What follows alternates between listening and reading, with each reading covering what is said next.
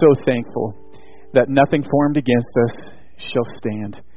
Thank you that you are the God of angel armies and there is nothing that we have to fear. Jesus, we honor you and we pray that you would speak to us now through the teaching of your word. It's in Jesus' name that I pray. Amen. You could have a seat.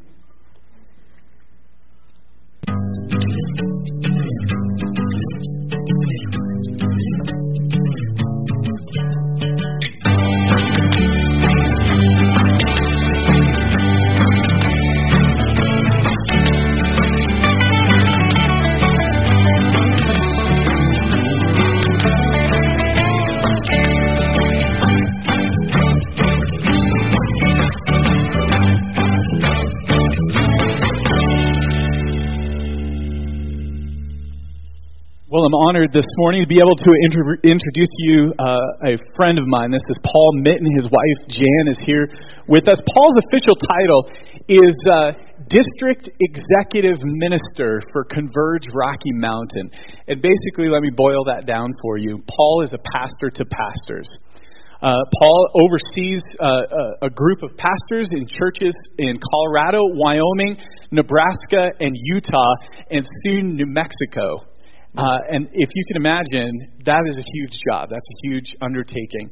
But Paul has been a huge source of encouragement to, to me and to Sarah and to uh, David and his wife uh, as well as all of the other pastors up and down the front range of uh, Colorado and into Nebraska and, and all the way down into Utah. Uh, Paul is uh, he's a father. He has two children in in ministry uh, in Colorado. His son's in ministry in Colorado. His daughter's in ministry in in Minnesota. I was trying to think of something embarrassing to tell you about Paul, and uh, the, you know the only thing that I could really come up with, Paul is an expert in bulldogs. That's right that he, he actually uh, owns a show quality champion, a, champion, a champion bulldog uh, named Butch. Butch, and he also has a boxer named Sundance. So at his home, he has Butch and Sundance. So please help me in welcoming. This is Paul Mitten. Thank you. Thanks, Ty. Not that Ty would want to mention that our daughter is due for our first grandchild October 13th or anything like that, but I'll say that. And we do have a bulldog, and he's kind of a phenomenon on Facebook, so people want to know how he's doing. Yeah, but it's great to be with you. It's great to see Pastor Dick and Ruthie and their family, and, and it's just really fun to be here and uh, to thank you for the important part you are in this movement of churches we call Converge Rocky Mountain. We, we do cover a huge geographical area. We were over in Rock Springs uh, two Sundays ago. There, a church over there is going to be coming into the Converge family, and just enjoyed getting into a little different part of Wyoming, not quite as southeastern as we have been. But I want to thank you for your prayers, for your participation in our leadership training, different things that we do, and also for your financial uh, partnership you know, because of that, we're able to work together and really make a difference in our region. For example, this past year we gave over $30,000 to uh, for flood, flood relief in Estes Park, Colorado. And a couple months I spoke there, and uh, an elderly woman came up and said, "Please thank the churches of Converge Rocky Mountain because of their investment. I was able to, in part, that helped me to rebuild my house, and so I'm so grateful for what you're doing. So, so your investments here help a church down in Estes Park and, and a lot of people down in the Estes Park area. So that's exciting. Your investment also helps us to train leaders, like the event that you talked about um, uh, earlier with, with our Together to Transform event. That will probably be our new president, uh, Scott Ridout, who was on that announcement. I didn't know that when I booked him. So now I look like a genius because we have the incoming president and the retiring president from Converge all at the same event. I am going to talk about Scott about getting a different haircut. But other than that, I think he'll. He'll be a great guy and a, and a phenomenal leader. But it's down in Estes Park, and it's for every one of you. It's designed not just for pastors and leaders, but every person to grow in their faith, to come and experience a great spiritual high point of the year, to have worship together, to fellowship together, to enjoy the beauty of God's surroundings. It's only $39. We tried to keep it as low as we possibly could. So there are some brochures out in the back if you want to register this way, or you can register online at togethertotransform.org. But I really want to encourage you this is a good way to build into your faith and, and uh, bring a busload down to Estes Park November 14th and 15th. Finally, one of the things that we also do together is we start new churches. We birth new churches. This year, as we work together, uh, we are starting four new congregations across our region. And word has it that you guys are pregnant. I said that this morning. I had all these shocked looks on people's faces. I, am not talking about in your, you know, in your families. I'm talking about that uh, that North Hills is going to have a baby. And I can't tell you, uh, Ty and Sarah, we went to Indianapolis uh, probably a month and a half ago or so. What a thrill to be able to assess them as to see if they are really have what it takes to be a church planting couple. And they were there with probably 15 other couples, I would guess. And just to brag on them a little bit, by the end of our time together, the other assessors said, Your couple is the most solid couple that we have here. One of the guys said, You know, in our interview with, with Sarah, I thought she was shy and reserved, and the more she talked and talked about her passion for Lusk, all I could see was the face of Jesus. And I told Sarah, you, you don't get a higher compliment than that. So I mean, we are so proud of them. You've done a great job nurturing them in their leadership abilities. And we're going to work together to make sure that there's a new church in Lusk that's thriving and transformational and making a difference. And it won't just be you guys, it'll be all the churches of Converge in one way or another coming around to help us uh, get a new beacon of hope in, in Lusk and, and beyond. This is just the first of many. Right now, we're strategizing how can we add 100 congregations to our fellowship of churches uh, in the next 10 years because we believe the more beacons of hope that we have, the better we're going to be able to transform the Rockies for Christ. So thank you for all that. I also want to thank you for letting Pastor David and Sarah have a little sabbatical. I mean, it seems like a, pastor's job is a piece of cake. They only work one day a week, you know, and it's no big problem at all. But, but you'd be amazed at how difficult the job of ministry is, the toll it takes on, on your physical, emotional, and spiritual well being. I mean, church leaders are under attack. We have an enemy that's trying to take us out. So it just it might surprise you to learn that that 1500 pastors permanently walk away from ministry every month. 1500 walk away every month. 70% claim they don't have a close friend or confidant. Over 50% of pastors' wives say that ministry has had a destructive impact on their family. 71% of pastors report they feel burned out or that they battle discouragement and depression every week. Those are high percentages. So to give Pastor David time off is not just a nice thing to do. It is a wise thing to do. He needs that time to heal up and to refresh his spirit and, and to, to recharge his batteries and be with the Lord and just to hear from him and to grow as his leader. So I want to thank you for, for the gift that you've given him. This is Pastor Appreciation Month. All the, all the pastors know that. So, yeah. But, but this is a beautiful way that you've been able to, to tell Pastor David that you appreciate him. And I want you to thank you for setting the example for other churches in our, in our district. Well, the mission statement of Converge Rocky Mountain, the shared mission that we're all pulling for together, is churches together transforming lives and communities. Churches together. We believe that we're better, we're stronger together than we are separate. So, churches together, not just to teach, not just to fellowship, not just to worship, but to see inside out transformation take place in people's lives and in communities. So, let's say that together so you won't forget it. Churches together, do, do this too. Do um, it's like VBS. Churches together transforming lives and communities. One more time since that one was so loud. Churches together, transforming lives and communities. And, and that's the theme that I want us to talk about this morning. And I want to look at the whole idea that radical, inside out spiritual transformation in, in our region, in our world, happens best when that transformation takes place in our lives and in our churches. So turn to Colossians 3 1 through 17 in your Bible or on your smartphone or your iPad or whatever it is you're looking at. We're going to let this passage guide us this morning. Colossians 1, Colossians 3, 1 through 17. But let's pray before we start. Father God, we come before you, and, and I know this church has been focused on how to be better neighbors how to really make an impact in the people's lives that live around them, how to reach out, how to connect, how to help. The care ministry is just wonderful to hear about. And I ask that today you'll show us how we can do that even more effectively if we look like Jesus as we carry out that neighboring. Help us to grow. Teach us all, Lord. Help me to get out of the way so that you can, you can speak. Give us open hearts and open ears to listen and to be different because you have spoken with us today. In Jesus' name, amen. I'm guessing most of you have seen or heard about the show Extreme Makeover Home Edition. Are you familiar with that show where Ty Pennington will show up with his design team and, and surprise a needy family in a dilapidated house? And they send the family off to Disney World, and in, in a short week, they transform that mess into a mansion. You know, I think they did it down in Cheyenne. I think they had a real, a real uh, episode from Cheyenne. You know, and, and probably you'd know about the climactic scene where they bring the family back and, and, and the house is ready, but they can't see it because there's a big bus in the way. You've seen this, haven't you? And then they start to chant, move that bus, move that bus. And it gets louder and louder until finally the bus pulls away. And there in front of the family is this spectacular new home.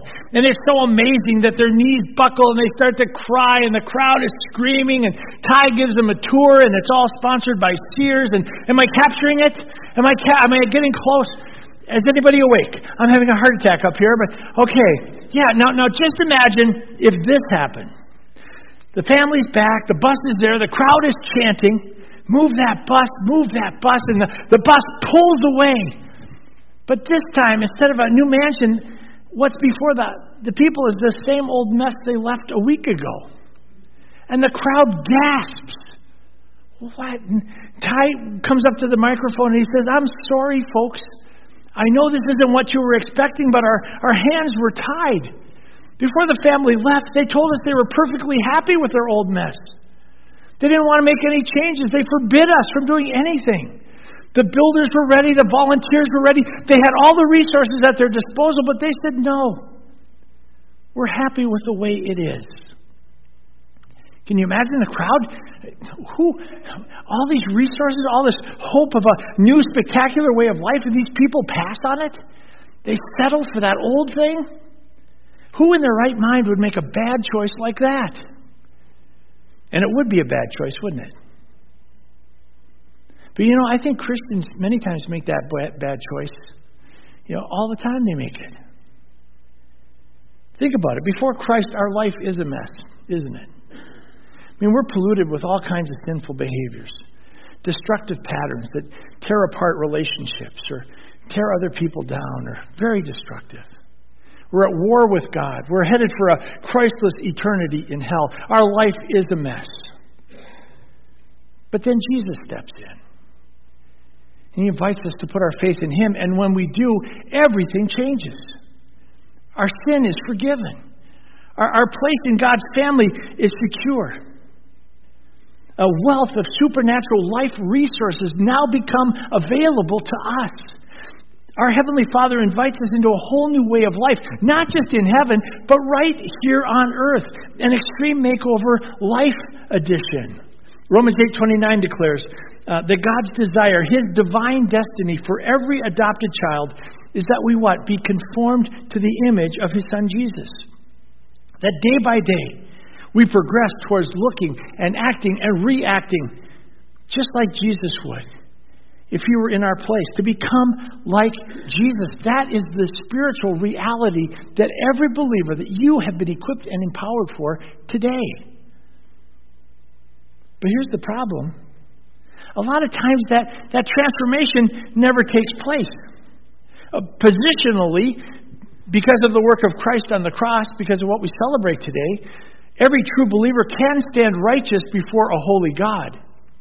But practically speaking, oftentimes we don't notice the day to day Christ like changes taking place. I mean, maybe you know of someone who put their faith in Christ uh, a year ago, or years ago, or decades ago. They, they, they put their faith in Christ, but that's pretty much where their transform, transformation journey came to a stop. And even though they go to church and, and, and maybe are in a life group and maybe serve once in a while, you know, even though they've been to church for years and have rubbed shoulders with other Christians, so often the bus can pull away, and there standing in front of us is the same worry filled, self reliant, angry soul that supposedly went through a spiritual metamorphosis years ago. And you have to ask why. Why would you choose to hang on to your old sinful patterns and habits when God has so much more in store for you right now here on this earth? And sometimes I need to ask myself the same question. I'm not leaving myself out of this. I don't always look as much like Christ as I want to. We're going through some tough stuff in our family now, and my reactions many times are not Christ like. I don't look like Jesus, but I want to. And, and I bet you do too. Could there be any better way to live life on this earth than to live it like Jesus would live it, with that strength and security? And see, to become like Jesus is critical, not just for our sake, but for the sake of the kingdom. Because when we look like Jesus, we do experience the abundant life He's promised us. But we also become incredible witnesses for the cause of Christ. Because when people can see Jesus in you, when people can see the kingdom of God and how North Hills operates, they're going to say, I want what they have. That hope, that peace, that, that strength during troubles. I want that. I want to be like that. And you're going to invite people into the family, and life after life after life is going to be transformed for the glory of God. So the question really comes this morning how? How can we, spirit, uh, re- how can we experience a spiritual makeover that leaves us looking more and more like our Lord and Savior? The Apostle Paul gives us some answers this morning.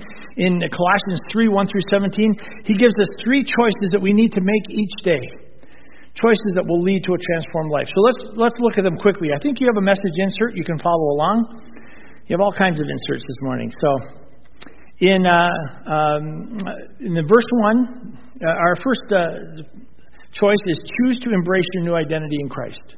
Choose to embrace your new identity in Christ. Look at verse uh, 1 of Colossians 3. Paul writes, Since you, believer, have been raised with Christ.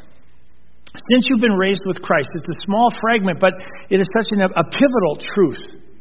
You see, uh, Paul is saying that, that when you put your faith in Jesus, a resurrection takes place. Your resurrection. The old you dies. It goes into the grave, and a brand new you is born. You can't miss this. Paul puts it this way in 2 Corinthians 5:17, in Christ, believers, we are a brand new creation. The old us, with all of our mistakes and history and sins and, and sin's power over us, all of that old stuff is gone, completely wiped out, and a new life with Christ begins. Again in Galatians 2:20, Paul writes, I, the old me, has been crucified with Christ, and I no longer live, but Christ lives in me. You see, after you put your faith in Jesus, you may look in the mirror and see the same old you, but believe me, you are not the same old you. You may even see some of your old patterns and temptations and problems rise up.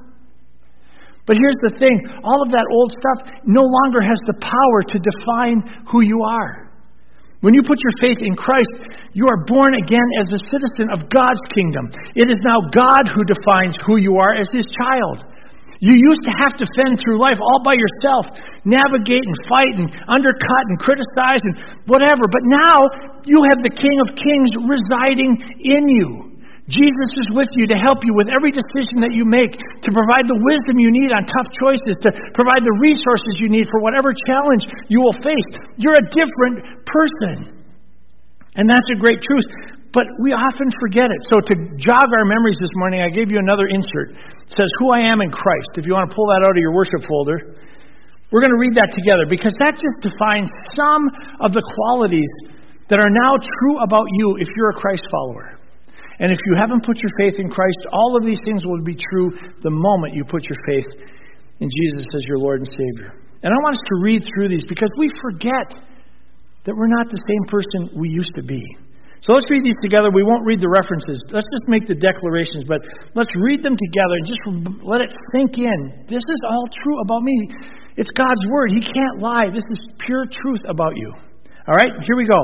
In Christ, I am a saint I am blessed with every spiritual blessing. I am holy, blameless, and covered with God's love. I am chosen. I am God's child. I am redeemed and forgiven. I am identified by the Holy Spirit in me. I am God's masterpiece. I am near to God. I can come into God's presence with freedom and confidence. I am a minister. I am a member of Christ's body, the church. I am declared not guilty. I can no longer be condemned. I am set free from the law of sin and death. I am born of God, and the evil one can't touch me. I am a new creation. I am Christ's friend. I am complete. Pretty powerful list. And I would encourage you to keep this somewhere in your Bible or put it in your car or up on your mirror where you can just review it every day and remind yourself, I'm not the person I used to be. I can handle life differently because who I've become in Christ. I mean, really understanding and embracing our new identity provides the foundation for all of our journeys towards Christ likeness. But you're going to need to make a choice. Because every day you are going to have old habits and sinful patterns uh, kind of rise up and tug at your heart and call you back to the way you used to live. You're going to have a spiritual enemy that's going to try to get you to forget that Christ now resides in you. You've got to live on your own. You'll never overcome that, that thing. You'll never change is impossible. But when those attacks come, that's when you need to rise up and you need to declare, I have been crucified with Christ. And I no longer live. I wouldn't have had a chance, uh, but I don't live. Now Christ lives in me, and because of that, I can live like a child of the King. Choose to embrace your new identity in Christ. You are not the same person you used to be before Christ. Well, second choice you need to make if you're going to move towards Christ likeness choose to download and activate a new operating system. Choose to download and activate a new operating system. Jan and I got a new PC this year, and it came with Windows 8. Now they have Windows 10, so now we're going to have to upgrade to Windows 10. But but you know, if you're a Windows person, you know it's radically different than all of the other operating systems they had. And some of our old programs wouldn't work on Windows 8, and we had to learn this whole new thing, and it had different drop downs and how to navigate it and everything. But now that we've had it for a while, we like it. It's it's fast and it it it, it looks good and it doesn't crash and so much better than a Mac.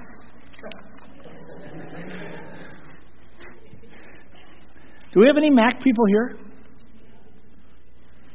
All right, I'll talk slower. Um, I just made that one up. Yeah.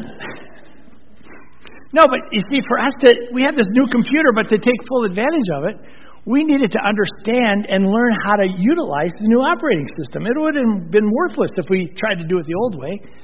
And Paul's saying the same is true for believers interested in transformation. Look at uh, uh, verse 1 again. Since then you have been raised with Christ, believers, Paul says, set your hearts on things above, where Christ is seated at the right hand of God. And that is to signify the power and the authority that Christ has, and, and that same Christ that lives in us. Set your minds on things above, not on earthly things. That's the old stuff. Look at this. For you died. Remember, you're not the same. And your life is now hidden with Christ in God. You belong up here. When Christ, who is your life, appears, then you also will appear with him in glory. And Paul is saying, believers, instead of muddling around with all of this earthly mess, you got to dig out of that because now it's time for you to set your mind on the things of God's kingdom, what really excites Him. Set our hearts here speaks of bringing the basic desires of our life into harmony with God's desires setting our minds talks about the renewing of our minds, but it also talks about developing uh, uh, uh, the values and the passions of the kingdom. Could be translated get excited about the things that Jesus gets excited about. That's how you should uh, live now that you're a new person in Christ. And then, just in case there's any confusion over a, a, worldly operating system and a kingdom operating system, what you had to live with and what you can now live with, Paul gets specific. So look at verse 5. Paul says, Put to death, therefore, believers, whatever belongs to your earthly nature. Okay, so we know that we've died. We've gone into the grave, but Paul is honest enough to say every once in a while some of those old attitudes are going to start to rise up anger or resentment or whatever. It's going to start to rise up. But Paul's saying you're a new person now, so you can put that behavior to death. I mean, it's rising up. I, I used a zombie illustration this morning and it just freaked everybody out. But it's kind of like zombie behaviors coming back from the dead. And, and Paul's saying, drive us wooden stake through their heart in the power of Christ. Put that, that uh, uh, attitude to death. It no longer has to dominate your life. In Christ, you have the power to get rid of those corrosive behaviors. In Christ, you can choose a new, better way to live. So Paul says, Put to death, therefore, whatever belongs to your earthly nature. And then he gets specific sexual immorality, impurity, lust. That's the world stuff. God's is perfect, pure love. Evil desires and greed, which is idolatry. Because of these, the wrath of God is coming. You used to walk in these ways, believer, in the life you once lived. But now you must rid your, also rid yourself of all such things as these anger, rage, malice, slander, and filthy language from your lips. That's the old stuff. Do not lie to each other. That's the vocabulary of Satan. He's the, the father of lies. We, we serve the king of truth. Now look at this exchange here. Do not lie to each other. Since you have taken off your old self with its practices, all that sinful, stinky, old clothes, we've taken it off and have put on the new self, the royal robes of God's kingdom. Put on the new self, which is being renewed in knowledge in the image of its Creator. Here there is no Gentile or Jew, circumcised or uncircumcised, barbarian, Scythian, slave or free, but Christ is all and is in all. You see, every believer, no matter what your background, no matter what your history, is filled with Jesus. And we're destined to become just like Jesus. He's the great equalizer. So then Paul goes on to get specific now about our new kingdom operating system that we are to activate. He says, Therefore, as God's chosen people, holy and dearly loved. And I love how he leads with this. Folks, you are God's chosen people, holy and dearly loved. All these behaviors I'm going to talk about now, you don't do them to earn God's love, you do them in response to God's love. Because He's already poured out so much into your life. Now you have the power and the ability to let these kingdom characteristics percolate up into your life and, and, and be spread around. He says, um, Holy and dearly loved, clothe yourselves with compassion, kindness, humility, gentleness, and patience. Bear with each other, which literally means put up with each other and forgive one another if any of you has a grievance against someone. Forgive as the Lord forgave you.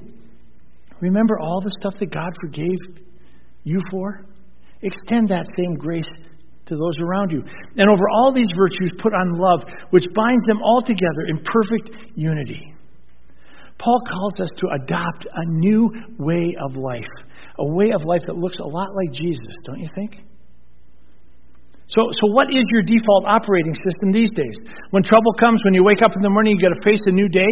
Do you, do you immediately re- revert back to the world's way of, of, of doing whatever it takes to get ahead and, and, and operating as if Christ is not in your life?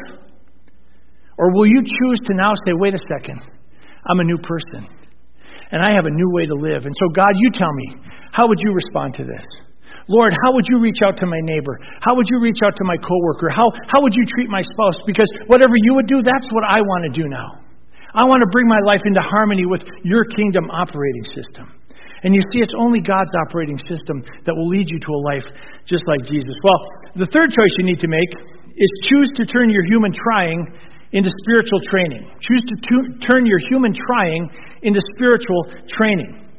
I don't know about you, but when I see this exchanged life that Paul is calling us to, one, I feel guilty right away because I realize how far short I fall in, in looking like Jesus. And then I just kind of set my, I've got to try harder.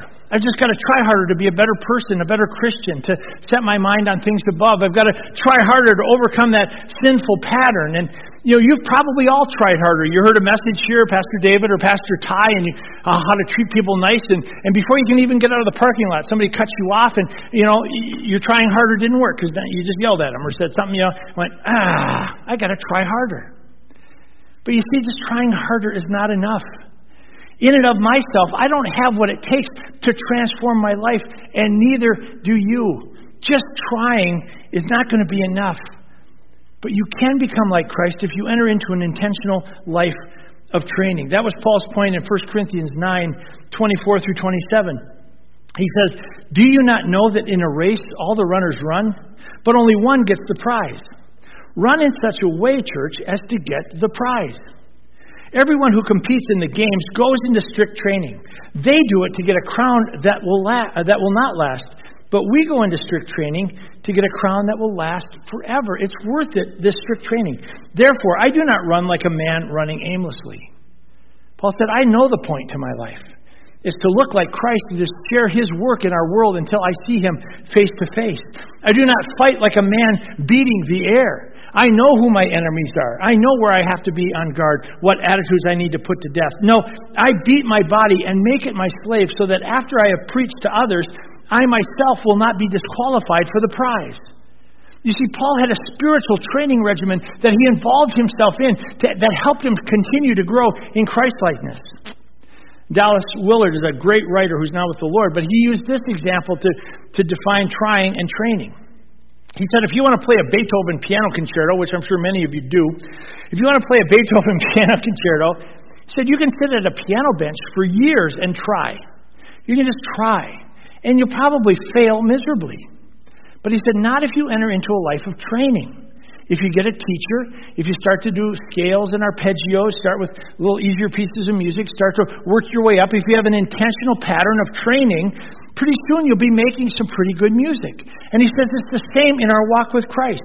Willard says true transformation is possible if we are willing to rearrange our lives around the same activities that Jesus engaged in, to remain in continual fellowship with his Father, and to receive continual power from his Father.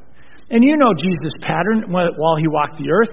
Even though crowds were tugging at him and come help me and heal me and do this and that, he would get away and he'd go up into the mountains. He would pray. He would reconnect with his Father. And if Jesus needed to do that, we do as well. Because I think that's what happens. We're well meaning. We want to look like Jesus, but life gets in the way. And all of the busyness, and, and, and it just pushes us. And we've got all these concerns. We've got bills to pay, and health things, and family things. And before you know it, God is way over there, and we're way over here. And we're out of fellowship with Him. It's been days or weeks since we've really had a heart to heart with Him. You know, we're disconnected from His power. We're, we're, we're not connected to the vine anymore. And it's really hard to look like Jesus when you're not connected. And so we need intentional activities, exercises. Uh, people call them spiritual disciplines that are designed to be activities that will intentionally move us back into the presence of God where we can enjoy His fellowship and His, and his strength. Does that make sense? That's why we do spiritual disciplines. It is our way of staying connected with our life source, which is our Heavenly Father. So, to enter into a life of spiritual training, again, first you give up trying and you say, Holy Spirit, do in me what I can't do myself. Every day I say that. So, Holy Spirit, I don't know what I need to work on today. Show me my rough edges. Show me where you're working to help me look more like Jesus. And surrender your life to the work of the Holy Spirit. And then cultivate a routine of spiritual disciplines. Some of the basic ones that we should all be involved in. You know, one is daily Bible study. You know, if you're only feasting on God's Word once a week, you're going to be a malnourished believer, no matter how good uh, Pastor David or Pastor Ty are. Uh, you, you need more. We all need to learn to be self feeders, right? And, and, we get into God's Word not just so that we can accumulate Bible knowledge and be a Bible whiz kid, and you know, because if that's all we do, that can become a source of pride for us, kind of a source of arrogance that I know more than anybody else. The purpose of Bible study to, is to get to know God and to get to know the op, operating system so that we can live it out. We learn from God's Word and then we live it out. We learn and then we live it out. That's the purpose of Bible study. Prayer is another spiritual discipline because we're not a religion of rituals, we are a, a faith of relationship. And God wants to talk to you, He wants to connect heart to heart personally with you regular times of solitude, to just get away from the busyness, or fasting, or worship, anything that will keep you mindful of the things of God's kingdom. And I'm sure Pastor David or Pastor Ty would love to be your spiritual trainer. You know, many people have physical trainers and they do, you know, jumping jacks and push-ups and you know this and that. You know, they'd love to be a spiritual trainer and just say, if you're working on this area of your life, here's some things that you can do that are going to help. I think helping with the care ministry is just a great discipline to just continue to be the feet and the hands of Jesus. But bottom line, if you want to become more like Jesus, don't try. Enter into an intentional life of training. And if you choose to embrace your new identity in Christ, if you choose to adopt a new operating system, if you choose to, to uh, train instead of try, what's the result? It's a life, it's a church that looks like Jesus. Look at verse 15. Paul writes, Let the peace of Christ rule in your hearts since as members of one body you were called to peace, and, and be thankful. Let the message of Christ, the gospel of Christ, dwell among you richly as you teach and admonish one another with all wisdom through psalms, hymns, and songs from the Spirit, singing to God with gratitude in your hearts. And whatever you do, whether in word or deed, pretty comprehensive, do it all in the name of the Lord Jesus, giving thanks to God the Father through him. Living to bring glory to God in all that we do and all that we say. That's what an extreme makeover is all about. Inviting God to take our mess and to go to work, and day by day, we change. Until finally, when the bus rolls away, even on this earth, through the power of the Holy Spirit, we will look just like Mabel. Let me close with Mabel's story. Mabel was a woman who truly loved Jesus, and she looked like Jesus. Tom Schmidt was a, a young college kid, and he interacted closely with Mabel, and he writes this in one of his books. He writes, The state run convalescent hospital is not a pleasant place. It is large, understaffed, and overfilled with senile and helpless and lonely people who are waiting to die. On the brightest of days, it seems dark inside, and it smells of sickness and stale urine. I went there once or twice a week for four years, but I never wanted to go there, and I always left with a sense of relief. It's not the kind of place that one gets used to. On this particular day, I was walking in the hallway um, that I had not visited before, looking in vain for a few who were alive enough to receive a flower and a few words of encouragement. This hallway seemed to contain some of the worst cases, strapped onto carts or into wheelchairs and looking completely helpless. As I neared the end of the hallway, I saw an old woman strapped up in a wheelchair. She was blind, almost deaf. Her face was an absolute horror. One side having been eaten away by cancer, there was a discolored uh, sore running, uh, covering part of her cheek, and it had pushed her nose to one side. It dropped one eye, it distorted her jaw so that what should have been the corner of her mouth was now the bottom of her mouth. As a consequence, she drooled constantly. I was told later that when new nurses arrived, the supervisors would send them in to feed this woman, thinking if they could stand at this sight, they could stand anybody in the building. I also learned later that this woman was 89 years old and that she had been here bedridden, blind, nearly deaf, and alone for 25 years. This was Mabel. I don't know why I spoke to her. She looked less likely to respond than most of the people I saw in the hallway. But I put a flower in her hand and I said, Here's a, a flower for you. Happy Mother's Day. She held up the flower to her face and, and tried to smell it. And then she spoke, and, and much to my surprise, her words, although somewhat garbled because of her deformity, were obviously produced by a clear mind. She said, Thank you. It, it's lovely. But can I give it to someone else? I can't see it, you know. I'm blind. I said, Of course. And, and I pushed her uh, chair back down the hallway to a place where I thought I could find some alert patients. I found one and I stopped the chair. Mabel held out the flower and said, Here, this is from Jesus. That's when it began to dawn on me that this was not a normal human being. Later, I learned more about her history. She had grown up on a small farm that she managed only with her mother. After her mother died, she worked the farm alone until blindness set in. Eventually, her illness uh, drove her to the convalescent hospital. For nearly 25 years, she got weaker and sicker, constant headaches, backaches, stomach aches, and then the cancer came. Her, her three roommates were all human vegetables who screamed occasionally but never talked. They often soiled their bedclothes, and the stench was overpowering. Mabel and I became friends over the next few months. And I went to see her once or twice a week for the next three years. Her first words to me were usually an offer of hard candy out of her tissue box. Some days I would read to her from the Bible, and often when I would pause, she would continue reciting the passage word for word. On other days, I would take a book of hymns and I would sing with her. And she would know all the words to all the old hymns. For Mabel, these were not merely exercises in memory. She would often stop in mid hymn and make a brief comment about lyrics she considered relevant to her own situation. I never heard her speak of loneliness or pain, except in the stress that she placed on certain lines in certain hymns. It was not many weeks before I turned from a sense that I was being helpful to a sense of wonder. And, and I would go to her with pen and paper to write down the things that she would say. During one hectic week of final exams, I was frustrated because my mind seemed to be pulled in 10 directions at once. The question occurred to me what does Mabel have to think about? Hour after hour, day after day, week after week, not even able to know if it's day or night. So I went to her and I asked, Mabel, what do you think about as you lie here? And she said, I think about my Jesus. I sat there and thought for a minute about how hard it is for me to think about Jesus for five minutes. And I asked, What do you think about Jesus? She replied slowly and deliberately as I wrote. I think about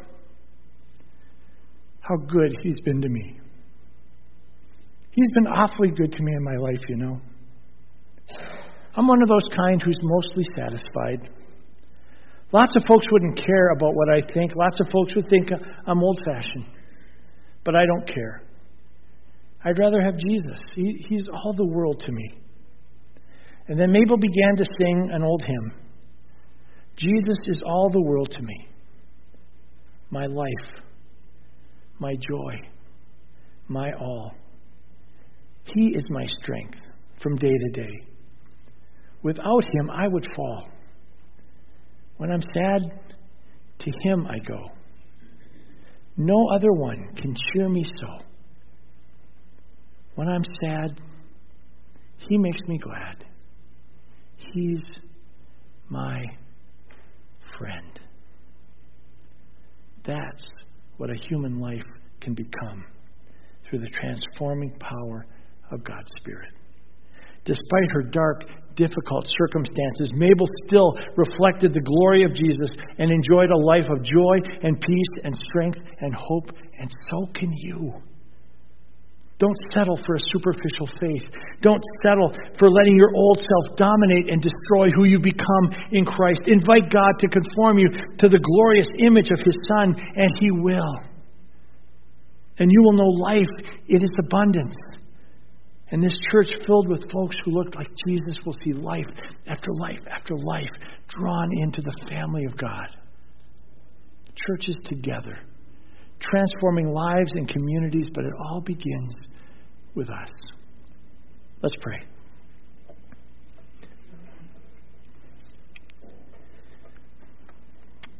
And maybe as you spend a little time with the Lord, just, just think about your own spiritual walk with Him. Are you connected to the vine? Are you pursuing Christ likeness or have you drifted? It's easy to do. I, I do it all the time, but, but we need these checkpoints to say, I need to make a, a change. Lord, I want to look like you. I want to come back to you. I want to utilize the resources that you've given me to live a, a kingdom life here on earth. Would you just declare that to Him if that's the desire of your heart to say, Lord, I want help me to be more like Jesus. I give up. I quit trying. And now I start trusting in you. Thank you, Heavenly Father, that you love us so much, that you empower us with all that we need to live the kind of life you've called us to live. Not because it's a duty, not because it's a demand, because you know that's how we're going to thrive. That's how we were created to live. Thank you, Lord, for, for your death on the cross, which makes it all possible. We celebrate that now that you have brought us into unity with, with you and with all of our fellow Christians. Father, I pray for North Hills that you will empower them as they reach out, as they, as they neighbor those around them, that you will open bridges, redemptive bridges, where as they love people in practical ways, that you will give them opportunities to share the gospel and to build your kingdom. And I pray that more and more, every one of us will look like you and be a winsome, compelling witness for your kingdom. Pray all these things in Jesus' name. Amen.